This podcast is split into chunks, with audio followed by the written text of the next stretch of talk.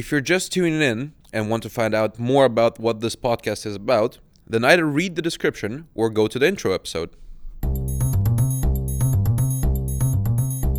Good morning, everyone, and thanks for tuning in to our CSAP podcast called The Tales from the CSAP Floor. Today's episode is going to be called The Secret Sauce, and joining me today is Orshi Such, the talent lead for global virtual sales here in CSAP and Wessel van Roy, who is a account manager here at Cisco, who has just joined the public team in the Netherlands, right, Wessel? That's correct. Thanks for coming here. I want to dive straight into the secret sauce matter. The phrase secret sauce, we've all heard it a million times from cooking shows to motivational talks to sport movies, and it's this thing that brings you to success. So I want to start this episode by actually determining like is there a secret sauce? Is there this one thing that we're looking for when applying to the program, or, or she probably what you are looking for with all your years of experience when talking to people at the assessment centers or interview? What I can say is that when we recruit, when we pick the top talent for the program, what we look for is really the future leaders of Cisco and the industry. And we try to get to know people during the process and look for those signs, for those competencies that give us the feeling, give us the confirmation that person has that potential to become one of those future leaders. Mm-hmm. What do you think, Wessel? Uh, what I see as well, when I had the assessment center, you already had that assessment center in your head played a dozen of times. Mm-hmm. But what you actually see is that the way it, it is actually going is not the way you planned it to be. Mm-hmm. So, coming back to the point, is there a secret sauce? I would say prepare very well and, and do your best, and then you will become the secret sauce. But you, you definitely have all kind of flavors of sauces. For me, it was always kind of a, a bit confusing. You know, you watch a movie and then the like, coach comes up to you and he says, "You just have to believe in yourself," and you're like, "Oh, I like I didn't know that. Thank you for you telling that. Like, apparently, that's the secret." So, Orshi, I want I would like to start with you because you've been with Cisco for 12 years, am I correct? Yes. And being in recruitment, you must have had a like I don't know hundreds or maybe thousands of interviews already. And you've been both on the employee and the employer side. So what I would like to know is if you compare your first interview that you went to as a as an employee to your last interview that you went to what were the things that stayed from the first one? And what are the things that are definitely a lot different? When i first applied for a serious job i was still at university and the truth is i just heard on the corridor that they were hiring flight attendants from our school and i must say that i went into the interview with very little preparation. So if I look back, I'm a little bit ashamed of myself. But I always thought in these situations that my personality and my uh, capabilities and my communication skills will win me the, the job. And very often they did. But I learned uh, during my career that preparing and showing to the employer that you want to work for that company, you want to be part of the team, is already half the success. Mm-hmm. Wesley, you just went through a couple interviews. I mean, you just got into CSAP. If you were in the internship for Cisco before, what what changed after the first interviews you had at Cisco? Is there something that you picked up and you're going to implement it in the future interviews that you have? First of all, I was worrying a bit, actually a lot, about uh, being nervous as well. And uh, the assessment center uh, has like the interview, the role play, and um, the presentation. The presentation. So you had all three of them, and along the way you get less nervous as well. So you get into the assessment center at some point. Uh, what I use from that right now, it's okay to be nervous, and it, it's already a great achievement that you are there. Yeah, I absolutely agree with that. We all we all get nervous, and you can just if you just somehow at some point understand that okay, I'm I'm really just freaking out right now, and you just embrace it because well, let's face it, it's gonna follow us everywhere. There's no yeah. switch off sign that we're like okay, now I'm I'm totally prepared and ready. Yeah, exactly. But I think uh, I think uh, when you progress in your career. Um, you will learn how to transform that, how to use that as an energy, how to uh, make it a positive thing. Because being nervous also means that your body is uh, uh, developing adrenaline your your heart beats faster your blood goes faster. Mm-hmm. so that's a good thing because then your brain is also functioning much better than in a in a regular state. Um, so you can learn it how to use it how to uh, take advantage of this Going back to the assessment center, was can you tell us, like in, in short terms, how how to go? Like, how did you prepare for it, so we can kind of get a feeling of what what are the basics that you did to to get in? So so first the the interview, I didn't prepare that much uh, because it's an interview, it's a one on one, it's about who you are, just being yourself, being authentic. Of course, uh, you need to know why you're there, why you want to go into sales, or why you want to work for an IT company. But those things I already knew before. I didn't have to prepare for that. Mm-hmm. The role play is something I really had to prepare. There's a lot of information available about Cisco. They do not expect you to know every technology by heart, but you have to make sure you have a bit of a knowledge asking questions afterwards or before it's not a bad thing but definitely preparation is, is key there and then you had um, I keep forgetting the, the, the presentation. The presentation. The you pres- really didn't like that one, I guess. no, no. yeah. I'm suppressing some memories. he tries to forget. Yeah. Uh, the advice I would give there is um, uh, look at yourself. You know how good you are at presentations. They are not expecting perfect presentations. Mm-hmm. But make sure you prepare that well as well. A presentation is just you spitting out words mm-hmm. in a nice way. Make sure what is going on within Cisco.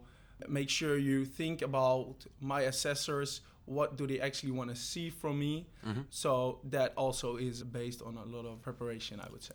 Uh, I would like to make a little like distinguish distinguishing thing because there I think there are two sides of how how you actually prepare for the interview. Let's call the first one like logistics, I'd say. So as you said correctly, who, figure out where you're going, what the company does, and just some basic information. And I would also like to add that the minute details that you know sometimes really show that you put your time into. I remember in my interview, we talked half of the interview about corporate social responsibility at Cisco but it still it showed that you know you spend some time not just preparing for this but you're actually interested for what you're doing. So going back to my point we have these two parts. The first is logistics. So again find out everything that is necessary. And the second part which i would like to talk to you about is more of a personal the character of a person that you go there. So you can do all the preparation you do uh, you need to do but there are some other things that you need to show to to the assessors in order for them to understand that you're actually the right fit for cisco. So what are these personal traits that you're looking for? So we have several assessors sitting there. That's very important that we have many pairs of eyes and ears trying to get to know the candidate as much as possible within that limited time frame. Mm-hmm. Good news is we are all very curious people. I can speak for myself. I'm very curious about human nature. But it's important that we have different perspectives and everybody has their own way, has their own process of getting to know the candidate. We know what we can give to our ASRs, associates, and ASCs in the program. We know our curriculum, our coaching, everything, everything that is possible during the 12 months. What we look for is the potential in the candidate that they are open for for that learning opportunity they want to learn all those things they enjoy at the same time learning all those things so going back to what Wessel said about the role play when you prepare and you start learning about Cisco's technological solutions, what we can give to our customers as a value, if that excites you, then you are at the right place.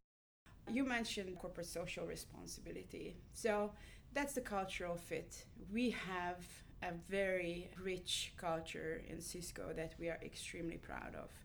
We give back to the community, we have diverse teams, and the list is long. Mm-hmm it comes across during those conversations if you are someone who wants to be part of that who will value that environment. Yeah yeah definitely definitely. I would like to draw this parallel. I don't know if it's correct or not but the first half of the year in in csap is more like a university program. You still you have a lot of classes. It is still a corporate environment but you do study a lot. But I do have to. Uh, there's a was a big distinguishment between my university groups and the the group that I had here because in there, there were just people that had the same goal. I mean, we just wanted to get our degree, but the spectrum of personalities there was very big. But here, coming into CSAP, although again, 25 countries, 50 people, all different, but there is this something that unifies us all. You know, you, you can come to everyone and you know that there is there's gonna be a connection instantly. So is that authenticity? Is that culture? What, what would you? How would you determine that? I'm really glad that you bring this up because this goes back to the previous uh, conversation. If there is a specific personality that we are looking for, or we have a checklist, of course we do have things that we look for, but there is no perfect candidate. There is no salesperson by the book. We very often hear from not not inside a company but from friends, oh all the salespeople are very loud and extroverted and they like being the heart of the party. Honestly, not true. So when you enter the floor, you probably have experienced that some are more quiet, some are immediately building the relationship with the others. We have totally different cultural backgrounds. So I'm personally a great believer of building diverse teams. Have totally different mindsets come together, totally different backgrounds come together, and then the result that comes out of that is much much better than you know you put the, the same people as yourself in the room because then we will all think the same mm-hmm. i'm really glad you said because uh, i remember that during the assessment center and basically during all the interview process that we have, we always get feedback on what we actually do. And it's a very new feeling that you do because usually when you get when you hear feedback it's your parent parents telling you off for something or or you did this wrong or you did this wrong. And you're always very defensive about it because it well we don't like hearing other people talk about us let's say. So but what was your your feedback during the assessment center and what was the reason you think that you got in? I mean after the assessment center you went in there and like okay I think I did well or I think I did not. What was your thought process then? First of all, I think I agree with Orshi. Uh, if you see the amount of people and the kind of people who are in the program, everyone is different. So my answer is definitely going to be different compared to your answer. Mm-hmm. I'm a very uh, much an extrovert. I talk a lot. So it felt for me that I was by being enthusiastic and being energetic, I was getting there and I was getting through the rounds as well. But now, if I look to all my fellow CSAPers, I see so many people are so different. But somehow I can realize why they were picked out of all these candidates. And that is that I cannot grab it, but that's that's the feeling you have when you're sitting in the room across all those people and you have a bond uh, with each other. So what for me the thing what did it in the assessment center was about preparation, being okay to fail, really listen to the feedback they give during the day the feedback you receive in the morning, you can already apply that in your next session, mm-hmm. uh, and it will really help you. They also check and they also want to know if you can implement feedback. During this year of CSAP, you get tremendous amount of, of feedback, and it's not always nice.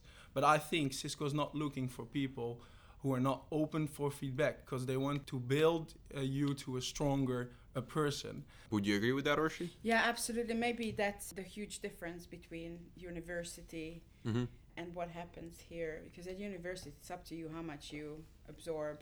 In CSAP, we really focus on your personal opportunities, your personal potential. It's an extremely important word for us. And we do coaching. The team that is uh, responsible for the associates during the 12 months they are all very passionate about providing that ongoing coaching and continuous development opportunity. When it comes to feedback, we don't like feedback. Let's just be honest. Nobody likes to hear that you need to develop this. Of course, if the feedback is, oh, you are excellent, you have done a tremendous job here and there, that's great to hear. But the moment we talk about the development opportunities, it feels a little bit uncomfortable. Sometimes it even hurts. So we try, we make a huge effort to give that feedback in a way that you see the value in this. So you do the preparation, and we would like to give something back for that mm-hmm. preparation. And the feedback that you receive during the day is already a step in that development path. I would like to add to that because we've, we've glanced through this before, but uh, for example, I remember during my role play, one of the things you gave me as feedback is that although that it didn't go, the whole role play didn't go as planned, you were still calm, and I was completely panicking the whole interview.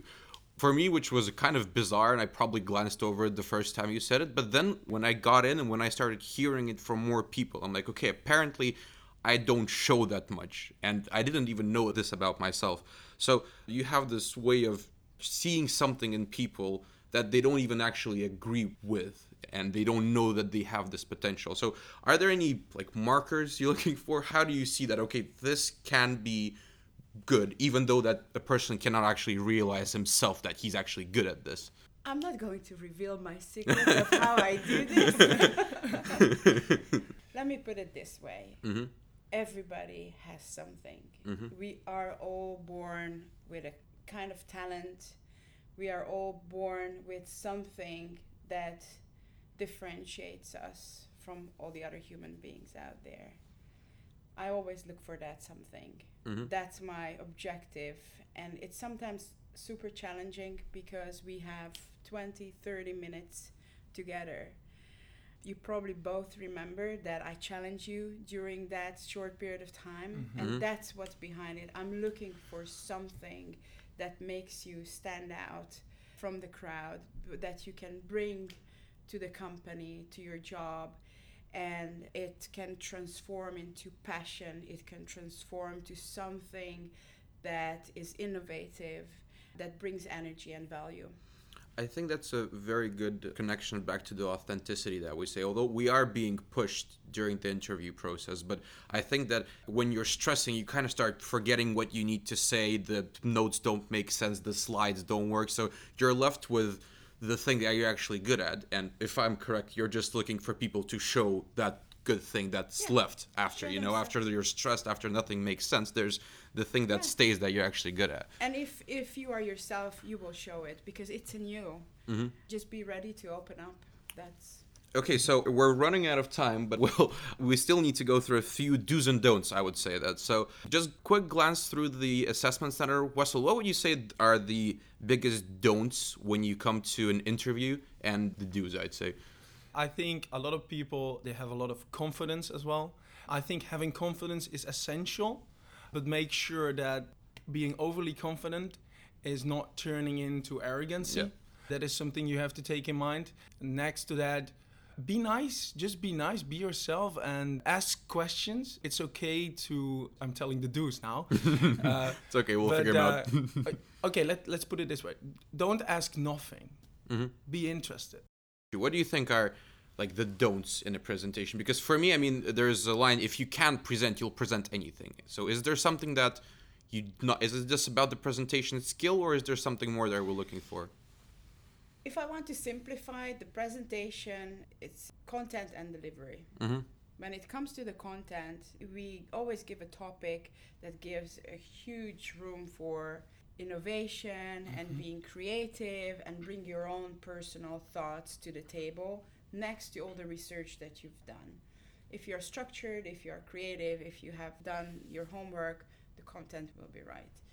In terms of the delivery, again, bring your personality. Don't try to be someone you are not. Show your energy, show your passion, be kind, that's always important. Mhm. Also, use the opportunity to connect with the audience. So often I see people who want to deliver the presentation and they forgot about the audience. That's the most important, if I want to be Mhm. uh, honest. Connect with those two, three people who are in the room, one way or the other. Find a way to To do it. to do it. Yes. And then finally, the role play. I'd say, Wessel, what are the biggest do's and don'ts in the role play? And, and or she, of now course, that you fe- look back, yeah, what now that, now that you look, do and of course, Orshi, feel free to jump in. Yeah, yeah, yeah. Orshi's always free to jump in. Uh, it's okay. Again, may, maybe I already said it, but it's okay to not know something. If you come across uh, during your role play about a technical question or about a technology whereby you think, oh, I should have known this. If you don't know, just say, I don't know, but I'm gonna look it up for you. You're not, you're not going to be able to fake your way through. So yeah, of course, accepting your own limitations is very important. Yeah. Orshi, anything to add to that? Same as for the presentation, but much stronger. Connect. So it's a role play where you are the salesperson and the, the assessor is the customer. When you are in sales or in any kind of interaction with humans, it's so important to connect first, to have that common ground.